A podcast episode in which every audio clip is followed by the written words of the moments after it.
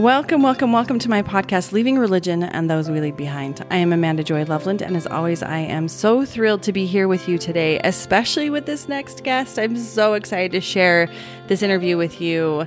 Before we dive in, head over to Apple Podcasts and leave me a five star review if you wouldn't mind.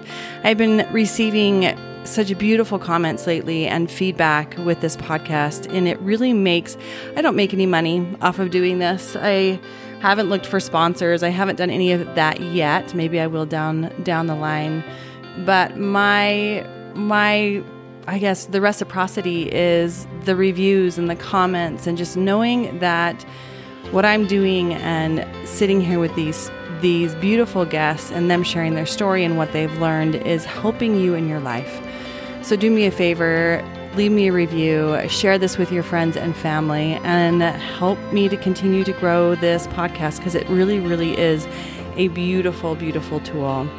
And I still have a few spots left for my upcoming retreat down in Springdale, Utah, March 17th through the 20th. This is an unbind and unwind retreat where I will guide you through meditations, sound healing, journeys, experiences um, you'll get massages, yoga if you want to, being in Zion's National Park to really uplift the soul, to put down those pieces that are no longer serving, and to answer more and more of your soul's calling in this life. If you are feeling a soul's yes to this, head over to my website, amandajoyloveland.com forward slash unbind to grab your spot today. And I have a speaker summit that's coming up April 24th. You know, back years and years and years, hundreds of years ago, we would have spiritual schools. And those spiritual schools really taught us more about life and our purpose here in this life and how we are connected to all things and are abundant manifestors and creators in this life. However, history has shifted that that model for all sorts of reasons and we don't have those light schools. We don't have those mystery schools.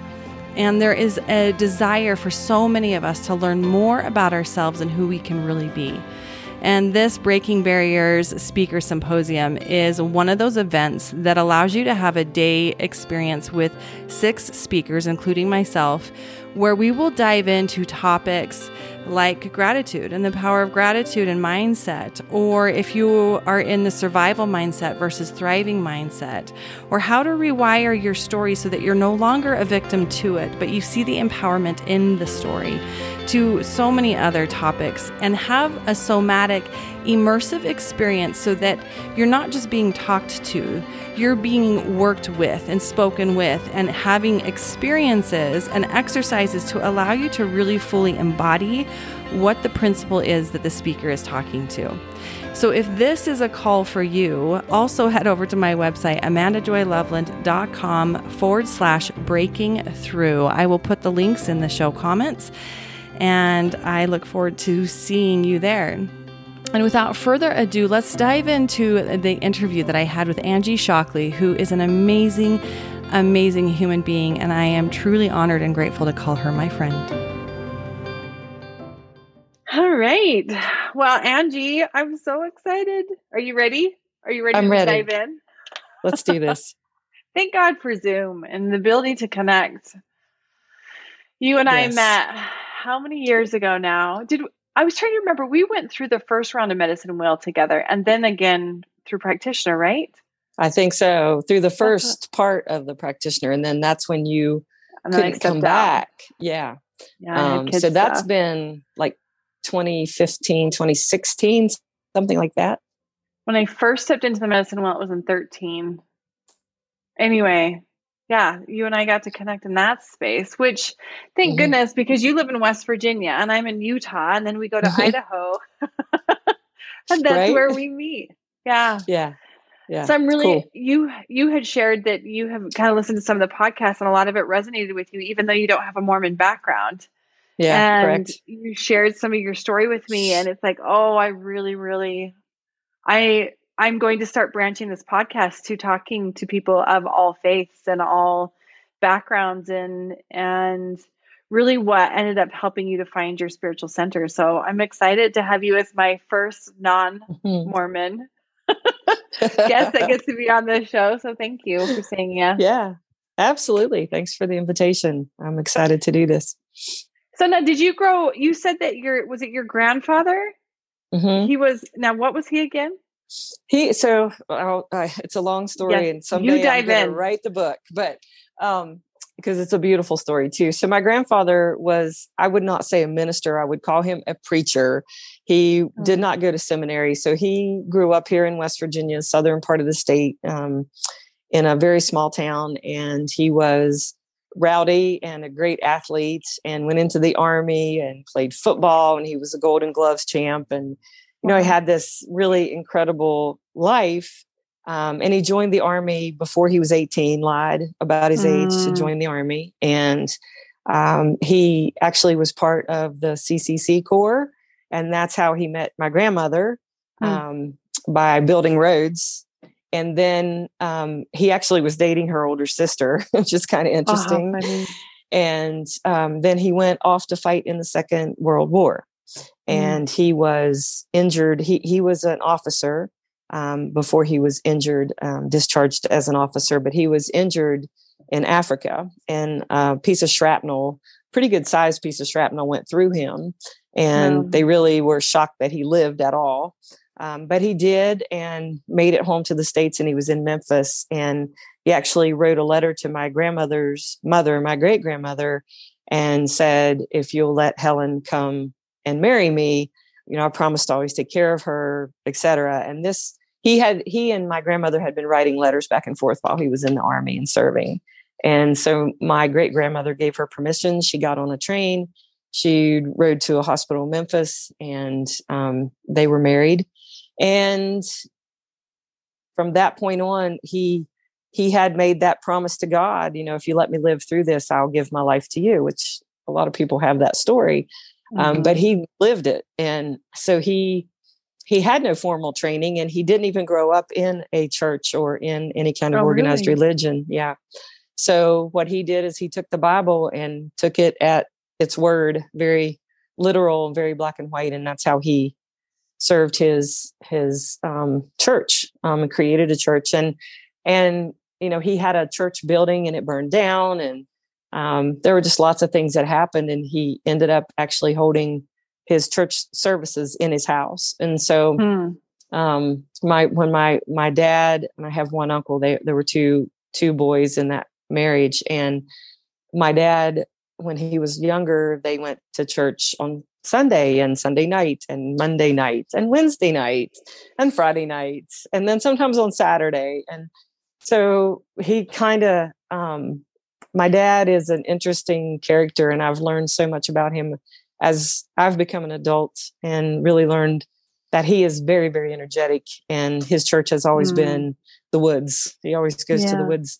So, so anyway, so there's this, you know, this long period of time where my grandfather was just really, really reading the Bible and taking it at face value. And that's what he was preaching to everybody else. And, you know, it, it was a very fundamentalist approach um, I, I, think if you had to use an organized religion to compare it to, it would be more fundamentalist Church of God kind of uh, approach, hmm. and and it was a patriarchy. You know, women.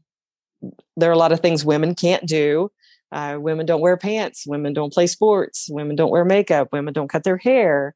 Women defer to men. Um, and then God gave him me as his first grandchild. Here's a woman.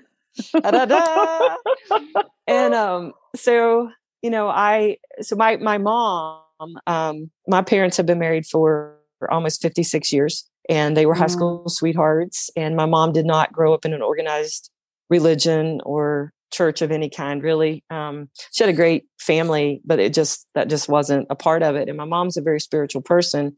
So when she found my dad and then found my grandfather and this belief system and she just really latched onto it and it became sort of mm. her her guiding force through her her young life of getting married at 19 and you know having me very soon after that. And um so it was something very very important to her that she made sure that that my brother and I both were able to participate in this and that we learned it and, you know? And so every night before bed she would be in the hallway between our rooms and would read the bible to us and um, and I found comfort in that. It wasn't it wasn't anything that was bad or hard. I found comfort in it.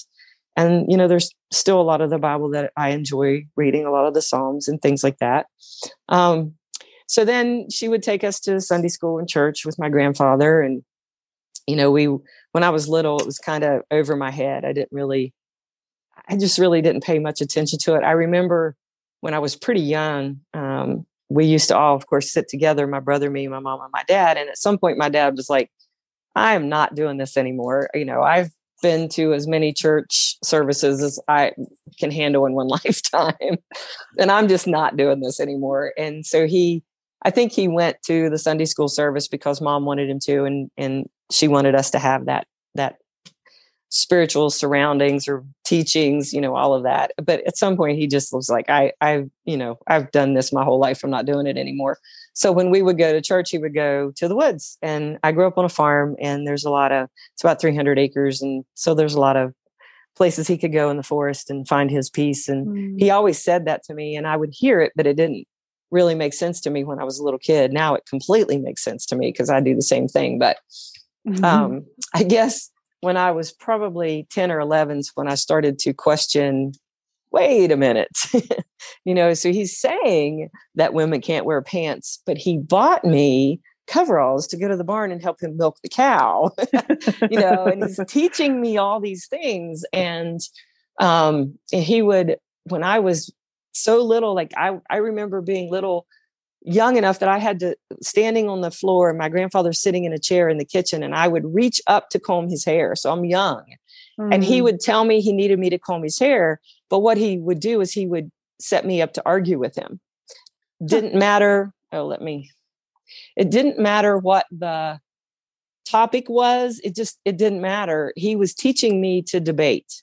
And I realized that many years later but at the time like he it didn't matter the topic he whatever i would say he would take the other side of it. And i would comb his hair and argue with him for hours.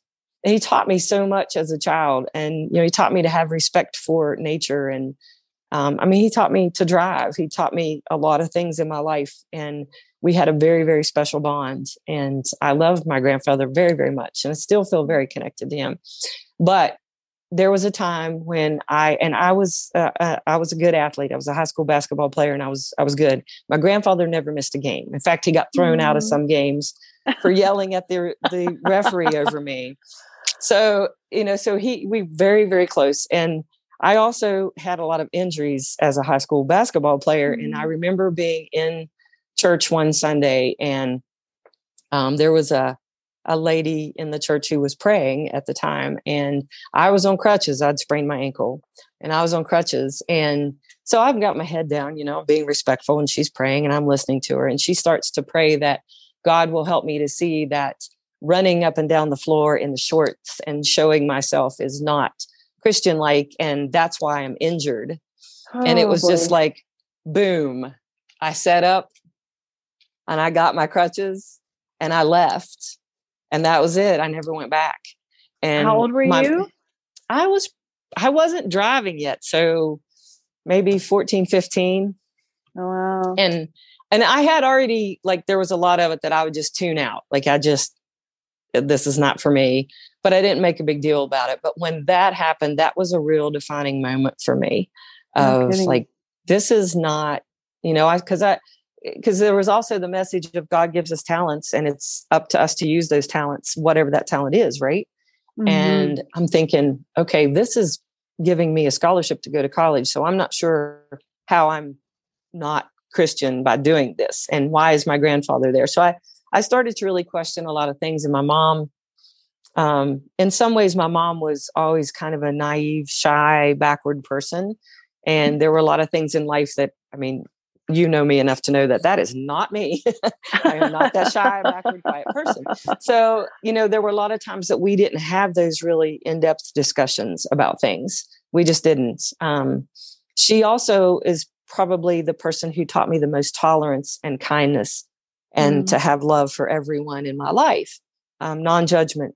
You know, that I really got from my from my mom. Um, but we never really had a big conversation about it. I just said, I'm not going back. That's I'm just not. It's not for me, and I'm not going back. And that was it. I didn't go back. Mm. And she continued to go. And at some point, my brother stopped going too. I, you know, it was it just wasn't that big of a deal. And we lived on the farm. My grandfather lived on the farm. My grandparents were just across the field from us. You know, when I ran away from home, I ran away to their house. Um, mm. so it was it wasn't like I left the family or you know, it wasn't that kind of a situation. And there were times that my grandmother would say something to me about it. And I made it very clear why I wasn't going back. But my grandfather never really said much to me about it. And mm. as I got older and he got older, um, and my grandmother passed away at a young age. She had breast cancer and she passed away. Mm. And so my grandfather was by himself and he was 11 years older than her. So he didn't that was not his plan. His plan was she was going he was going to die first. You know, that was his plan. No kidding. Yeah. So he had all these plans in his life that really didn't go the way that he thought they would. And so we had some really great conversations towards the end of his life about um, me and my life and things that I was doing and, you know, how I was expressing my spirituality and this was long before I discovered shamanism or any of that kind of spirituality. This was more, I, I think I've always had it. It's always been, well, we know that. Like it's an innate part of us. And I always had the connection to nature, the connection to animals. And I remember sitting in our meadow under apple trees and like having a deer come up really close to me and my at like to touch me and my mom mm-hmm. saw that you know so so my family knew this about me for a long time. Mom said that I always rescued everyone, animals, people, whatever. She always made extra dinner because she didn't know who I was going to bring home from school because somebody didn't have food that day, you know. Um, and so nobody really like questioned me on my spirituality. I think there was a lot of fear that I was going to go to hell because I wasn't doing what was supposed to be done um, and you know being saved and all of those things that come up in religion that really are fear based. And I also mm-hmm. could not bring into, um, I guess, I don't know. I couldn't, I could, it didn't match to me that, that God is somebody who's going to punish people and at the same time be a loving God. I could not mm-hmm. bring those two things together in my mind. And I hear a lot of the people in your podcast, that's something that they've struggled with too, is like how how are we going to be punished for this and how are only certain people going to find their way into heaven and how are we supposed to love everyone? Oh but we can't love these people. And yeah. you know how how is my god different than everybody else's god? How is my god better than everybody else's god? And how how are we right and everybody else is wrong? Like i those are things i always struggled with from the time i was a little kid. Mm. and so as i when i didn't go back anymore and my grandfather still continued to be my grandfather and i still had wonderful a wonderful teenage years experience with him. And you know when he passed away my brother and i were both there when he passed away and he told me before he died that i was one of his greatest teachers. And mm. that meant meant more to me than anything he said to me in my entire life because there was a part of me i like i didn't want to ever disappoint him you know, but I also was strong enough to argue with him, which he taught me how to do. Uh-huh. you know, so we laughed about that some, but I and I said to him one time, you know, you have all these really strong beliefs and you're you know you're a godly man and I'm your grandchild. I'm the first grandchild that came into your life and I have challenged everything that you have put in front of me but you love me and i believe god loves me and i believe that i'm a good person i believe i have, have a lot to offer the world you know and um, i was the first person in my family to get divorced mm-hmm. that was a mm. big one um, mm-hmm. um, that was a huge one because it was part of the belief system i grew up with not exactly like mormonism where you're together for all of eternity but like you can only be married to one person mm-hmm. and even if you get divorced you can never be it, it, another marriage will never be recognized like that kind of thing like you that's your only mate ever and then i got married and divorced again mm. and and my grandfather performed the ceremony in my first marriage too so that was and i was very young um, very very young when i got married and very headstrong and uh, you know, that my first ex husband is still one of my very best friends. Today's his birthday, actually. Um, and we talked today. You know, he's he's great, and I love him, but it wasn't. We weren't to be married, and so, mm-hmm. of course, my my grandfather did not perform the second wedding ceremony, but he did attend, and yeah. you know, there was acceptance of me as a divorced.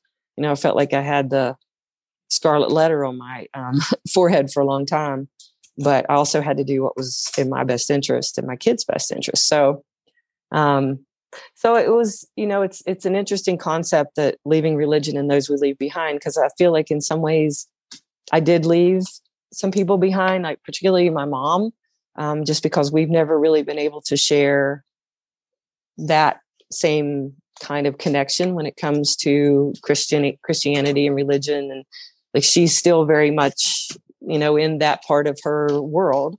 Um, she has not attended a church since my grandfather passed away, but oh, she still believes that same. Now, what has happened through the years is my mom wears pants, and my mom is not upset about me being divorced, and she's she knows about my the shamanic work that I do, and, and your dogs need some love. Yeah, yes, and he's huge. Um, and she, so I, I, that was one thing I stressed about. Like, how would I tell her what I do? How would I explain yeah. this to her? And my dad had to have a knee replacement, and we were in the hospital, and we're waiting, and we're bored, and it came up. and so I just was talking to her about it, and that's when I really realized that language is so important. Like God mm. is God, is spirit, is universe, is source, as whatever. Like if I used the term God with her, she understood. If I had used the term spirit or source with her, she would have seen it as something weird or it would not mm-hmm. have fit into her box. But using the word yeah. God with her and explaining my belief system, she was like, Yeah, I, I understand that. That's, you know, mm-hmm. she was perfectly okay with it, which was really cool to have that kind of acceptance, you know, of okay. me living a much different lifestyle. Um, than my mom and having a different belief system, a different structure around that. And, you know, I don't feel like she is worried that I'm going to burn in hell forever. I don't, I think she has kind of let go of that a little bit. Um, but she still has those very basic beliefs about um, the Bible that it, it's, you know, very, the word is the word and we have to do it this way. And so mm-hmm. we do disagree on some things with that, as you can imagine. Oh, um, oh, yeah but I do feel like that there's a, a, respect for my choice to not be a part of that, to not raise my children that way. Um, mm-hmm. Um, because that was another thing, like you have to raise your children this way. And if your children aren't saved and a part of this belief system, then they're going to go to hell. And then, you know, and it, it just this fear based belief system that I just was not going to put on my children. I just wasn't. And, yeah. you know, so, so, you know, both my kids are adults now. I have a grandson and both he's my so kids cute. are he is. He's a lot of fun. Um, and both my kids i would say are very spiritual um, but neither one of them are religious. You know neither one of them actually go to a church um, mm-hmm. but they have their own spiritual practices which i feel completely comfortable with. And you know they've nicknamed me shama mama and i have cups and hats and oh, so cute. mama. So that's shama who i am. Shama mama. Um, so it, you know it's just it's been an interesting journey of letting that go. And i think some of the fear around letting that go like some of what i've heard some of your other guests talk about of like if you don't have that structure around you then what do you have and where do you go? And i think that was i didn't realize i had it when i was in it mm-hmm. but looking back now i realized that i really did and I think that's why I, when I got divorced the first time I got remarried so quickly, is because I had no, I had nothing to ground me. I had no, mm.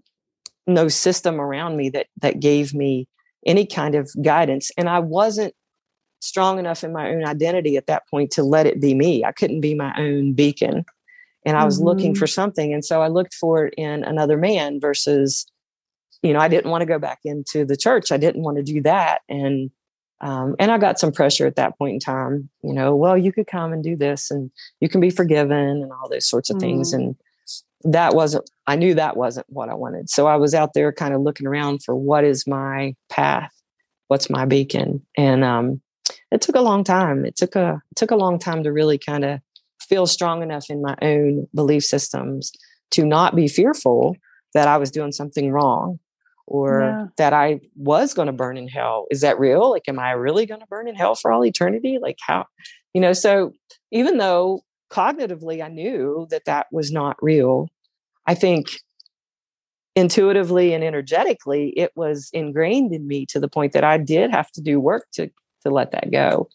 Mm-hmm. Um, and the first time around the wheel was it, it it shook my foundation a little bit. It felt right. Everything felt right. But then I would go to do my work, my personal work, and I would have these doubts.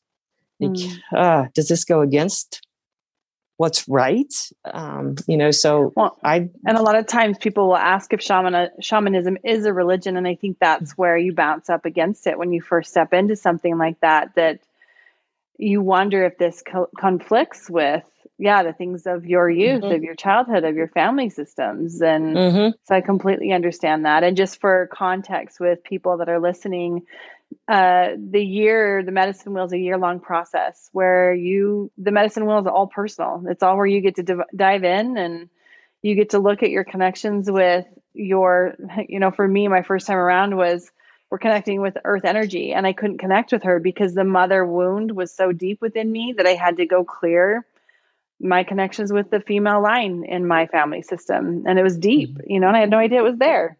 Mm-hmm, mm-hmm. So, yeah, just to give a little bit of context when we're talking about the will and and personal work. I mean, it's it's a beautiful. I I love shamanism.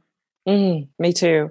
And now I teach the wheel. It's know, you know the journey has been so incredible. Um, yeah, it, it.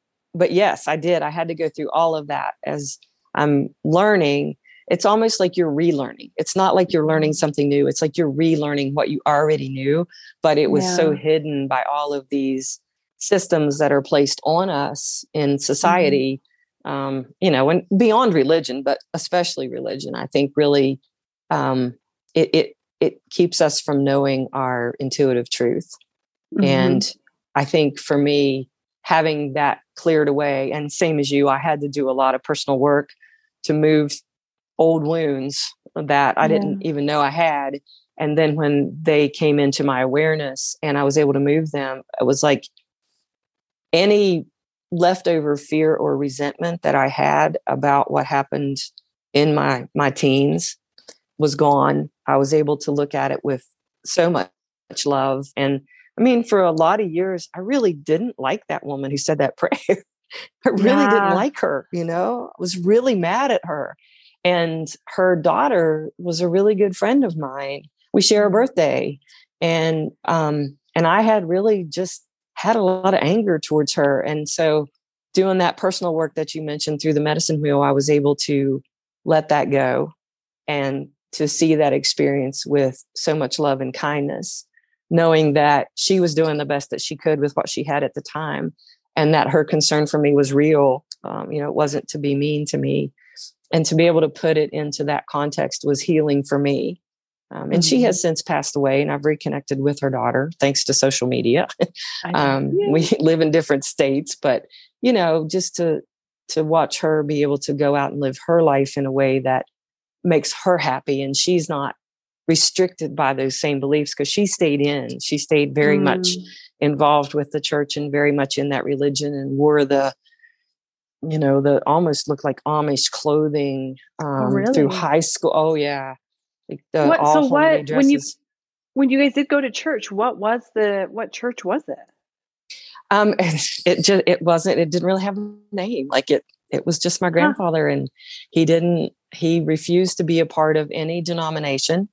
Um, mm. He didn't want to be a part of anything else. He wanted to do it his way, which is absolutely in character with him now that I know so much about him, completely in character with him. He wasn't going to follow somebody else, he was going to do it his way.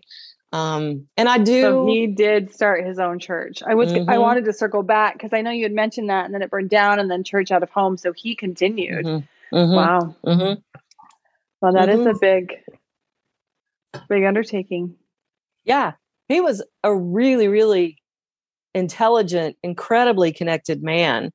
And, you know, he was, he was an officer to the point that when in later, I mean, he always went to the, the closest base for his medical appointments and, you know, and, and I mean, they literally told him he wouldn't live past 30 and he mm. was in his 80s when he passed away and he had a colostomy wow. bag his entire adult life because of the injury wow. that he had and so he even when my dad would go with him later in life and they would go to one of the military bases he, he would he, he just had on his regular clothes but he would walk in and i mean people snap too like he would not talk about what he what he did in mm. the army. Um, and we found a chest of medals mm. that he would never, he just wouldn't talk about it. And he, he wouldn't talk about medals that he won. He would, he was, um, he took that humility piece to the extreme.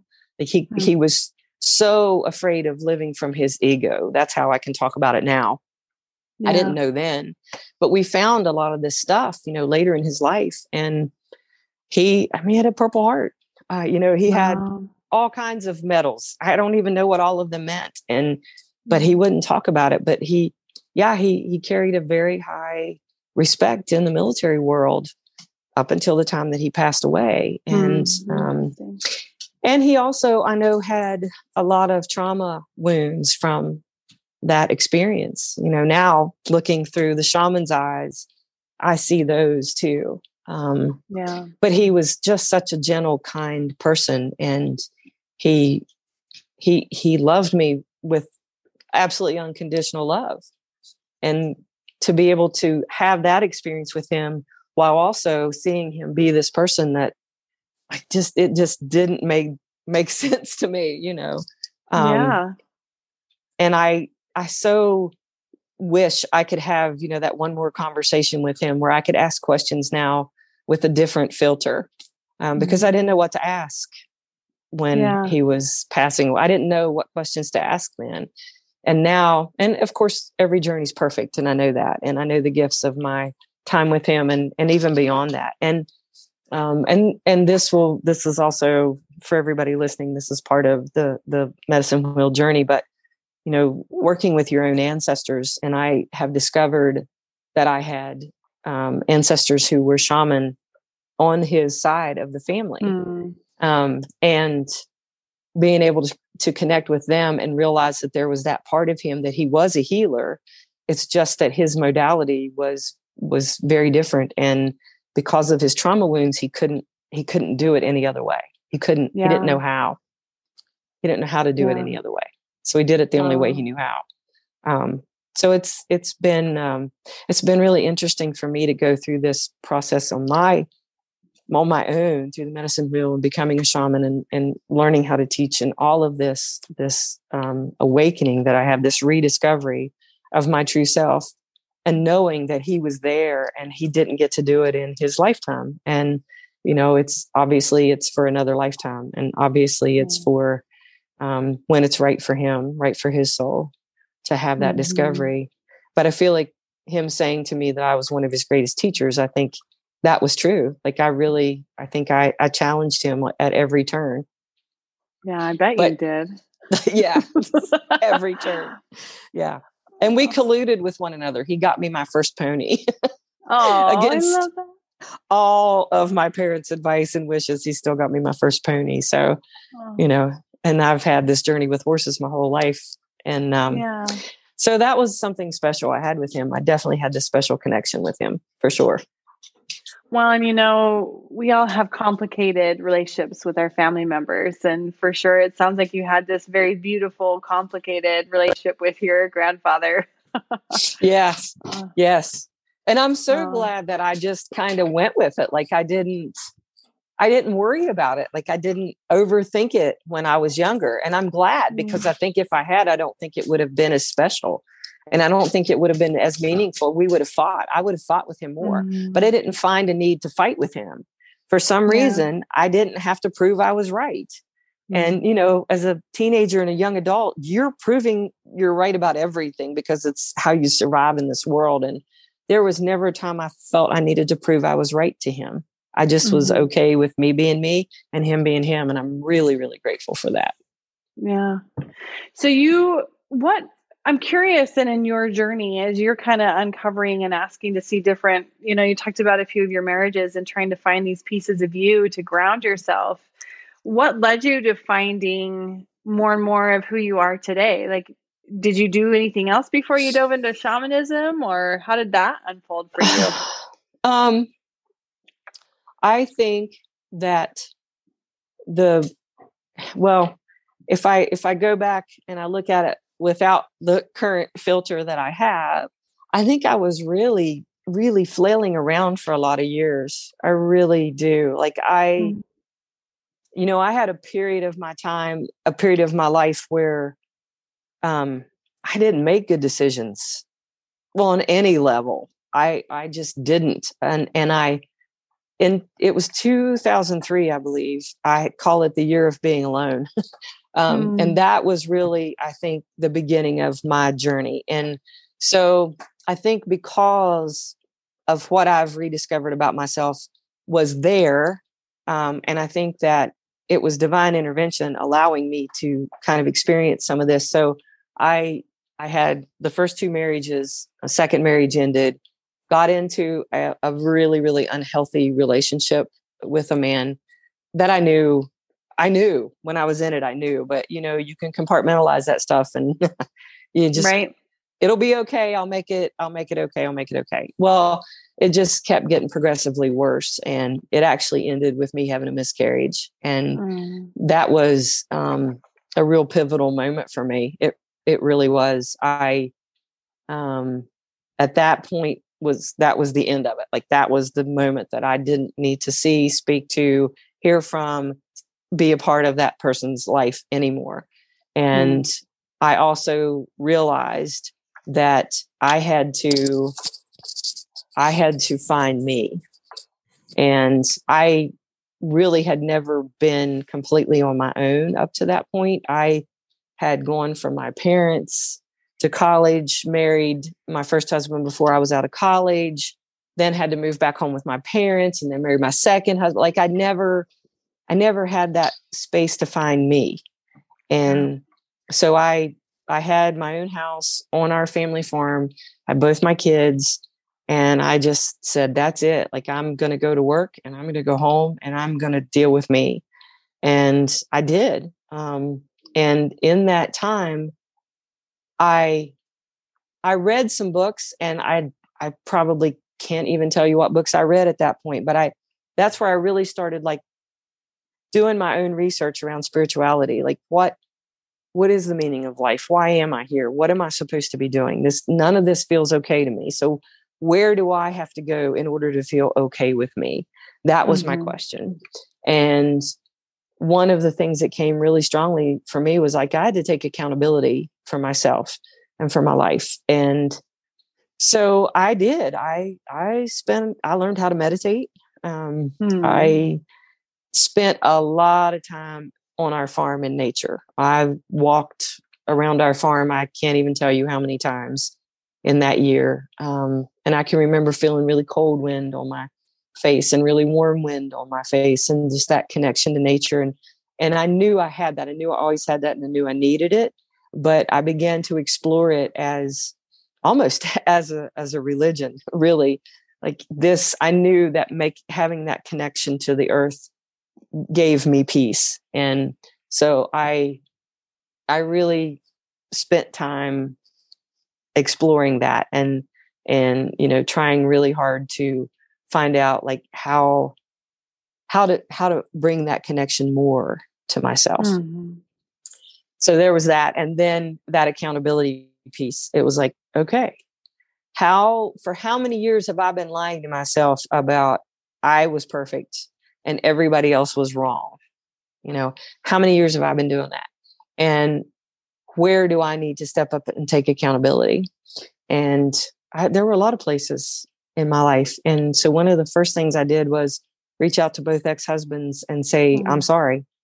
I'm sorry for my part of whatever happened. You know, I'm, I'm sorry. And it was interesting having that conversation with them um, because it was what well, was different um, with both of them, but both of them were like, "Well, there's nothing to apologize for. Like, you know, it just it is what it is, and I'm sorry too." And so it was. It it wasn't like a a big aha moment, but it was for me, and it was the first time that I realized that forgiveness is about me. It's not about the other person.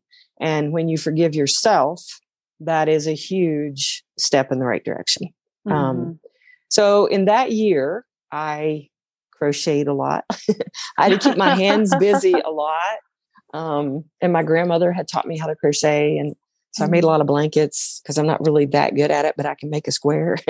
um, so I did that. And, and, you know, my dad would come visit me. And I remember mom telling me that, you know, your dad's really worried about you. He says you're just down there crocheting like an old lady. You need to go out, you need to have friends. And I'm like, no, I'm good. I'm, I'm, I'm good. I'm good doing what I'm doing. Now you um, had so your boys I, at this time, or you didn't?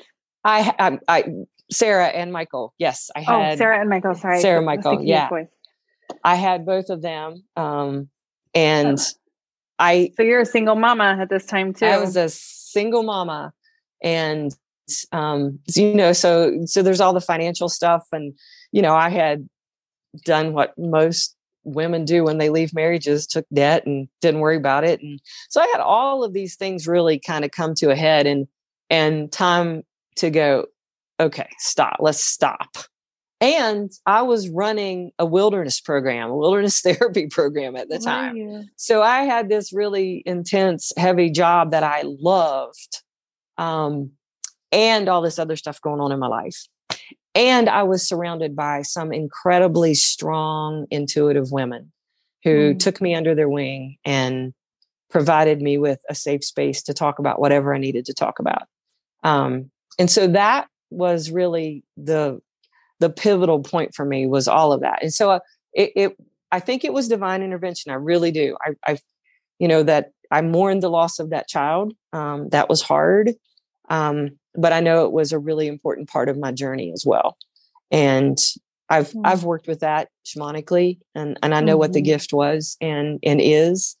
Um and I think from that point then it was other people coming into my life mm-hmm. and with purpose and meaning and people that I had sort of known and all of a sudden like they're really in my awareness.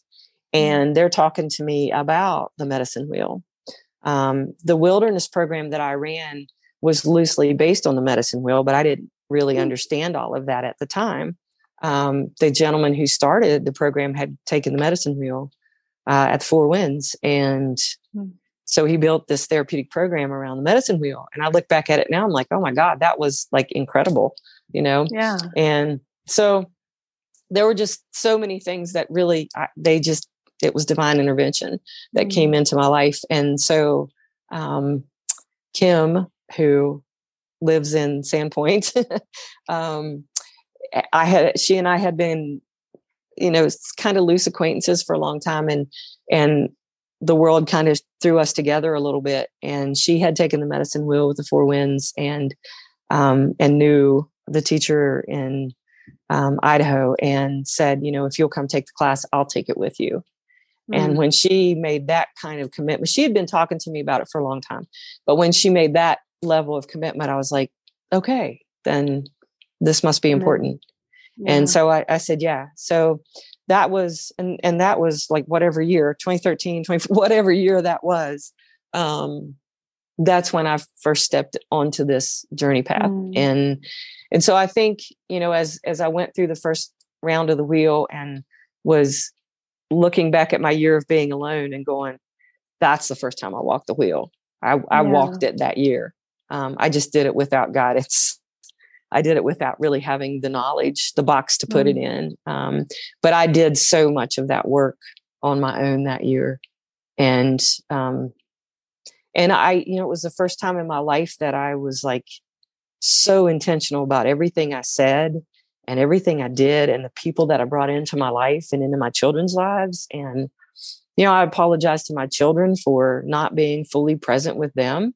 And I still have, I still have stuff to deal with with that. And, and my kids are great. My, you know, my daughter's 33, my son's 28, and they're great.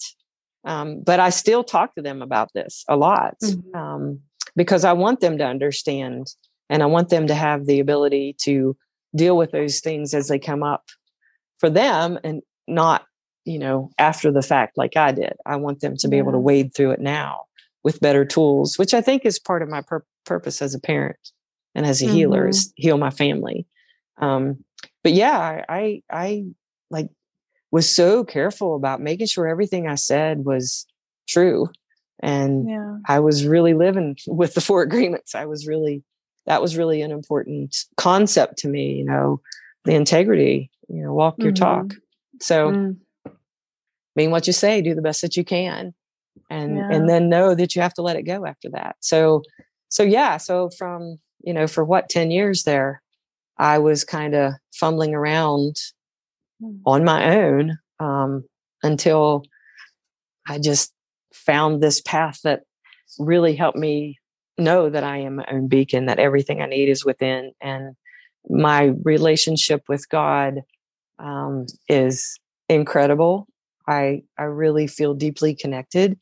Um, I've really loved hearing you talk about your connection to God, the the death of your God, and spirit and source and you know a lot of the language is is the same for us because of the the way that we've trained and, and done our own mm-hmm. work um, but but knowing that there's a higher power and having 100% faith in that and being able yeah. to let go and trust has been just an incredible thing for me because i think i don't think that i you know when i had that experience with this woman who's praying for me because i'm a horrible person i did I, I didn't get mad at god about that i got mad at her about that mm-hmm. but i think it really stopped me from being open enough to have a relationship with a higher power if that mm-hmm. makes mm. sense i think mm-hmm. it cl- clouded everything for me and i didn't trust it yeah. i didn't trust that higher power like how are you going to take care of her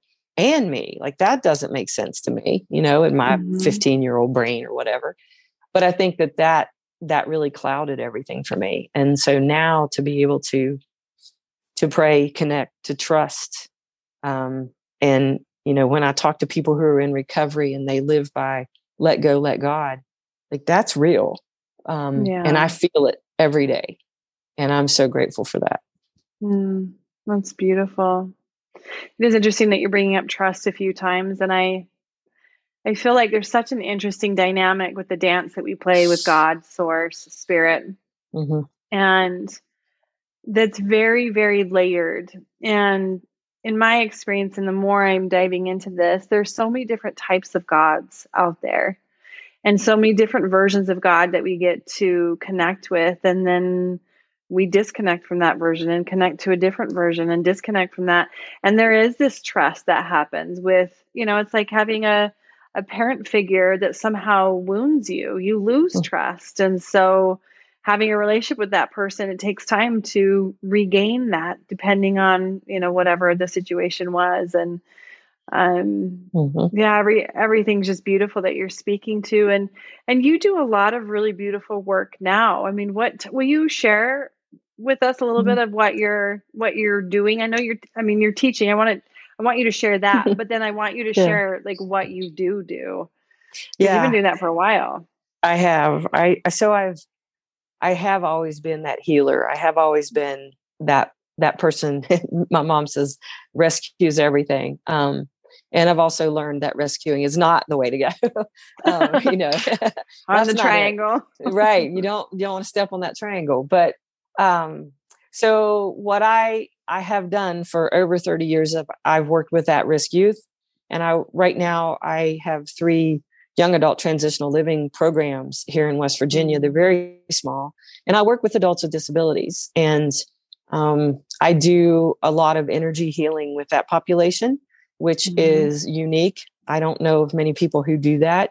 And I've found a way to work with adults who have pretty significant disabilities, you know, low functioning autism, um, schizoaffective disorder, uh, dual diagnosis where they have a mental health challenge, but also an addiction issue.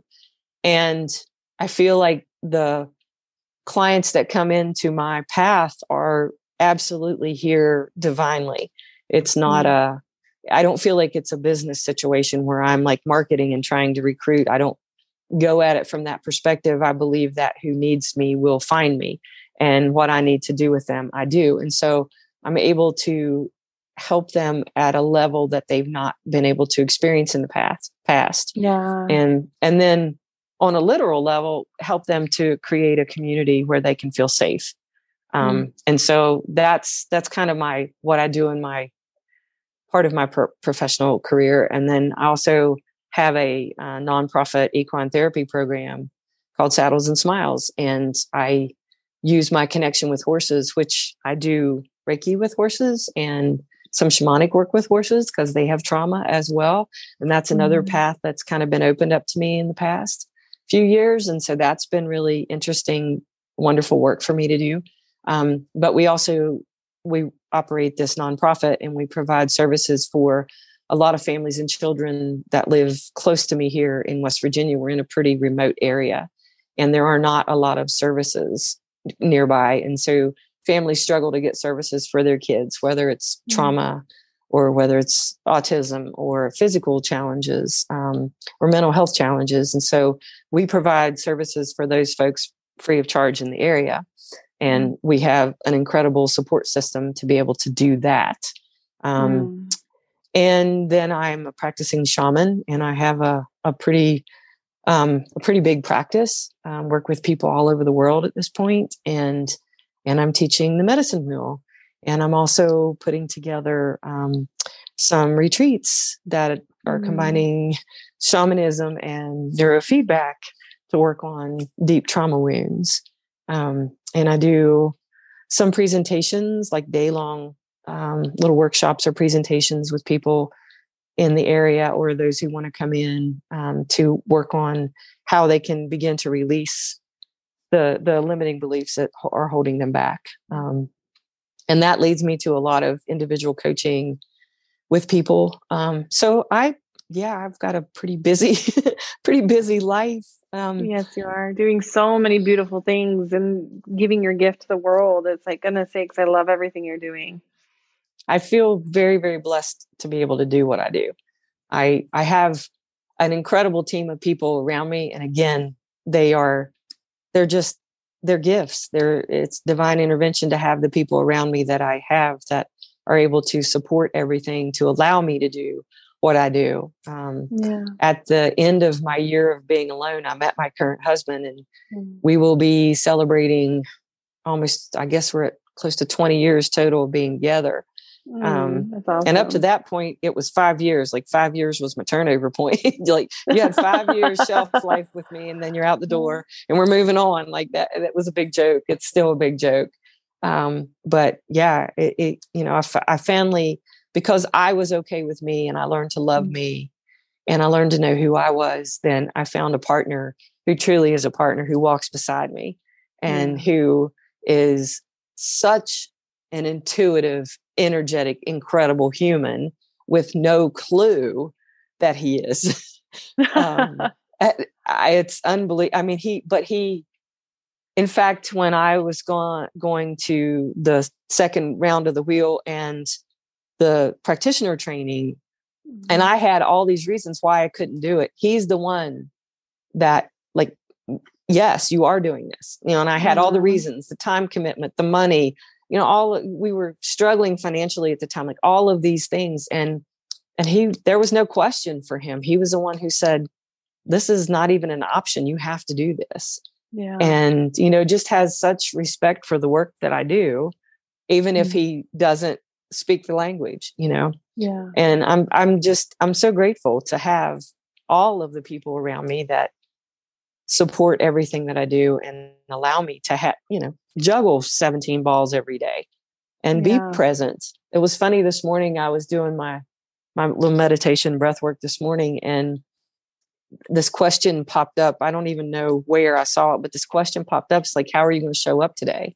Mm. And, you know, I knew I was doing this with you at the end of my day. And I knew I had several sessions, shamanic sessions today and, and a few other things. And it, it felt overwhelming. It's like, well, how are you going to show up today?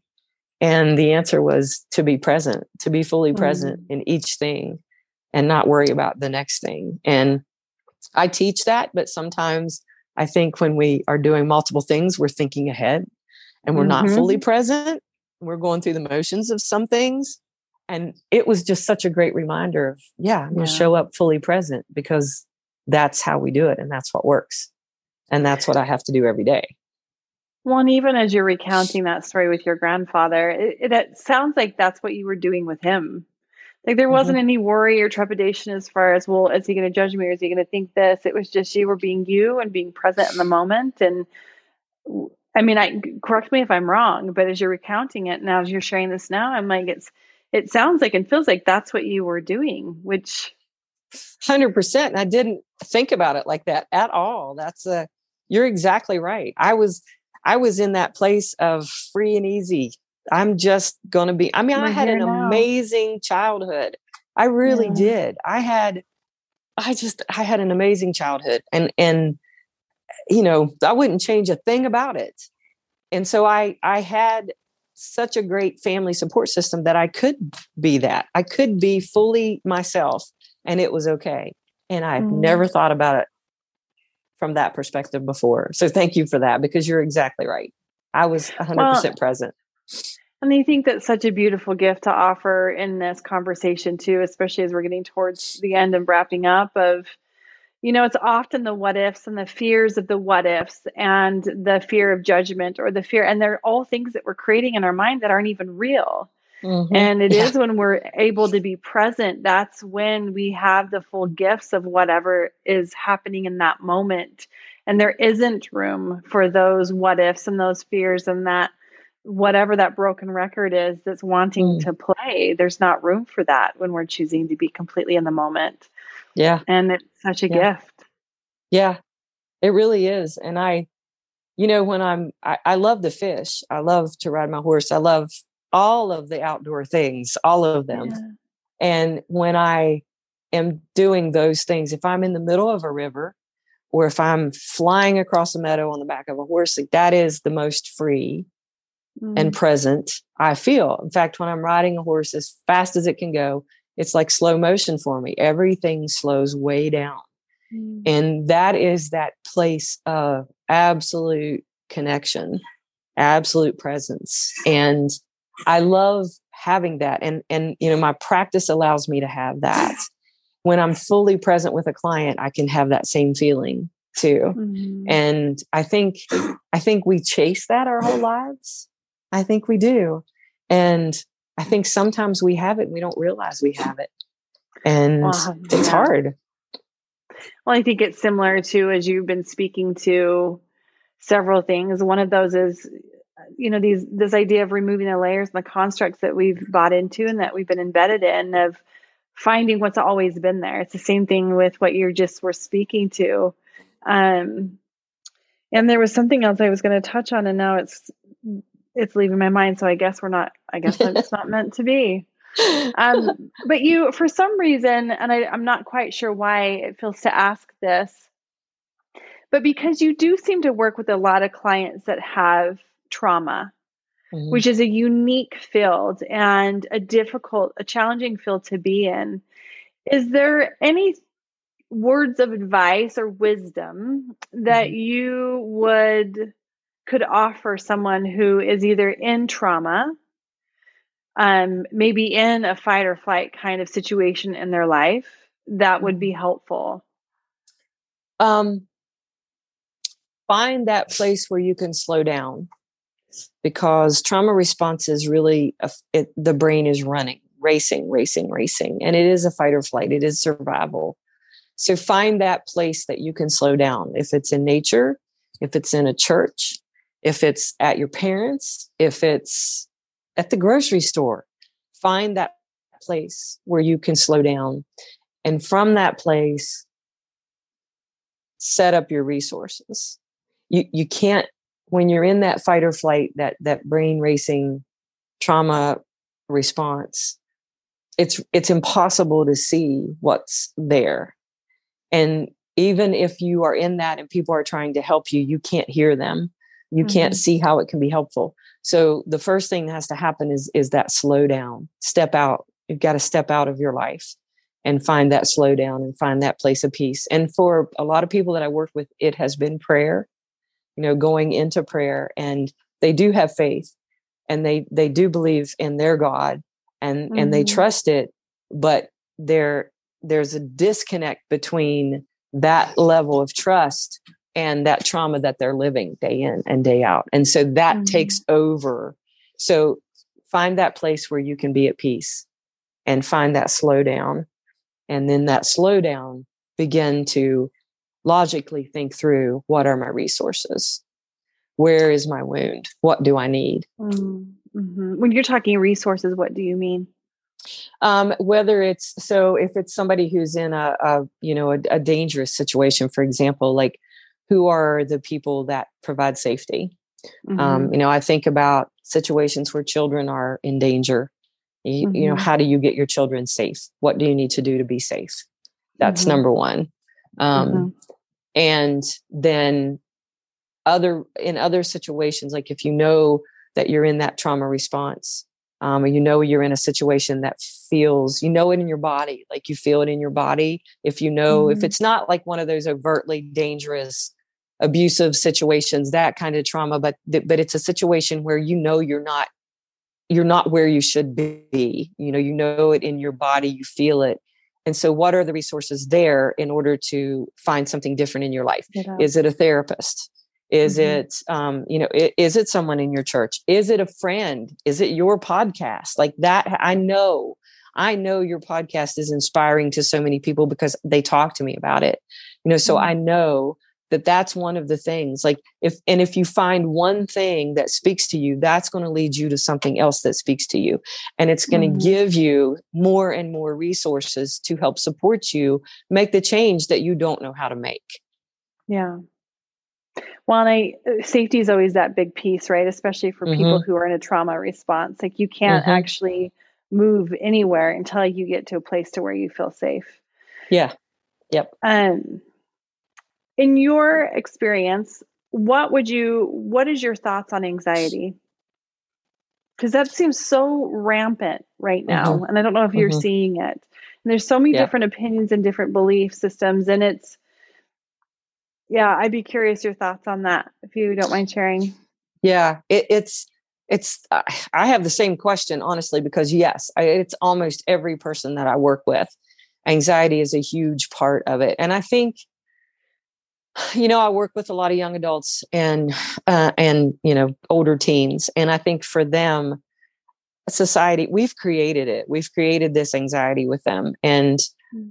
you know it's it's it's so hard for them to be who they are or to go through that process of, of discovering themselves at that age like even for me to get up and walk out of my grandfather's church at such a young age nobody was going to put that on facebook or send a snapchat of angie walking out of church like nobody was going right. to do that you know and right now the kids and young adults that i'm working with they have so many external requirements. They're not, but they perceive them to be that. Mm-hmm. Mm-hmm. And they don't have a lot of safe space in their lives because they're so connected to everything all the time.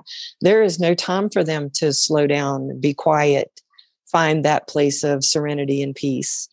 Mm-hmm. They don't mm-hmm. have time to do that. And and so they, you know, without fail, every one of them that I'm currently working with, their anxiety is tied back to their perception of themselves, their fear of disappointing somebody, um, usually not their parents. It's usually a peer of some sort mm. or an mm. idol that they have, or their fear that they won't be this perfect person. You know, they're in the search for perfection, and their perception mm. of perfection is unrealistic. Yeah. And yeah, and so they're they're out there in the world rather than just discovering who they are, they're searching for something they can never attain. And so it just it compounds happy. everything. Yeah. Yeah. Yes. Well, yeah. And not and, and, and go ahead. No, you go. There seems like there's a little bit of a lag. Go ahead. Angie. Um and so I you know the one the, the young people who are strong enough to stand up in their own identity they're then getting a barrage of beratement for mm-hmm. being who they are. And that's also connected to the the expect the unrealistic expectations that they have to face every day. So you know this I mean this brings up two thoughts in my my mind. One, you know, I'd be curious actually for anybody who does have anxiety and is experiencing that right now if you could actually go back and look at what you're thinking and what your thoughts are and notice if that isn't creating your anxiety mm-hmm. and um to man to what you're speaking of i mean this to me is that whole christ complex you will be crucified for stepping out of the norm and stepping mm-hmm. out and going against what society the society is teaching you is okay and acceptable and quote unquote perfect mm-hmm. and you will be crucified and mm-hmm. this is an this is an archetype of christ that i think needs to be um, unlocked and released and let go of that is mm-hmm. very mm-hmm. much alive and rampant within our society. Mm-hmm. And yeah, it's just unfortunate. I, we we just had a 12 year old in our community that took that took his life recently because of some bullying and things that were happening at school and it was just heartbreaking. Oh my god. Heartbreaking. Uh, yeah. Yeah, I, you know, in 2016 I had 11 people in my my life take their own lives. I remember and, that. Yeah, it was. Um, I think if I had not been in the medicine wheel, then I don't know that I would have survived that whole mm. process. Um, I have since gained the gifts of all of that. I, I know the gifts, um, but I now you know I, I had one of my one of my shamanic clients call last night because her daughter was in the hospital.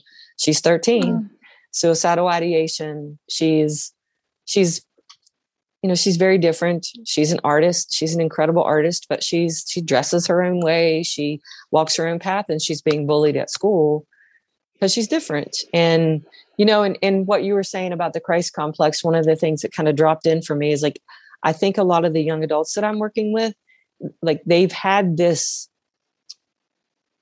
indoctrination for I, that's what it is. When they were little um, mm and they don't know it. They they're not aware of it. Um, you know, I, I I have young adults who really are are seeking spirituality in some way or another, and some of them go so far away from what their traditional family belief system is because they don't know how to function within it. Right. And so they just blow everything out of the water and then their parents don't know how to deal with them. And then you got all this this trauma that happens mm-hmm. in the mm-hmm. family system because of that. But it, i i i really believe that a lot of this happens when they're little because of the the religion that they are in. And and it's not like their parents are doing this on purpose. Uh, you know it's right. they're taking them to church. They want yeah they want them to have a good structure. They want them to be good people and kind and you know I, I get it. But i also see the the other side of it when they get to me and they're so lost and they don't want anything to do with religion or any structure like that and i think you're right i think that it, it's it's something that does need to be opened up explored and, and changed and i and you know for some of them they can do that energetically without having to relive the whole thing like eh, mm-hmm. because they don't even they can't even put language to it um, but for a lot of them they can't and then for a lot of the adult clients that i work with they just are you know they really struggle with with that whole idea of mm.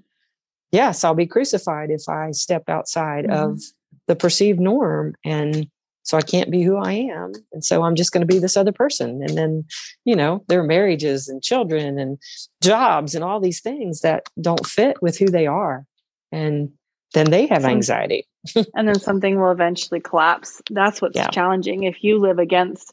And I think this is one of the most beautiful things about us as humans in general. And and your story was a beautiful example of this. And all of us can echo that when we don't live our path and we go, we will have all these things will keep bumping up that are painful as hell.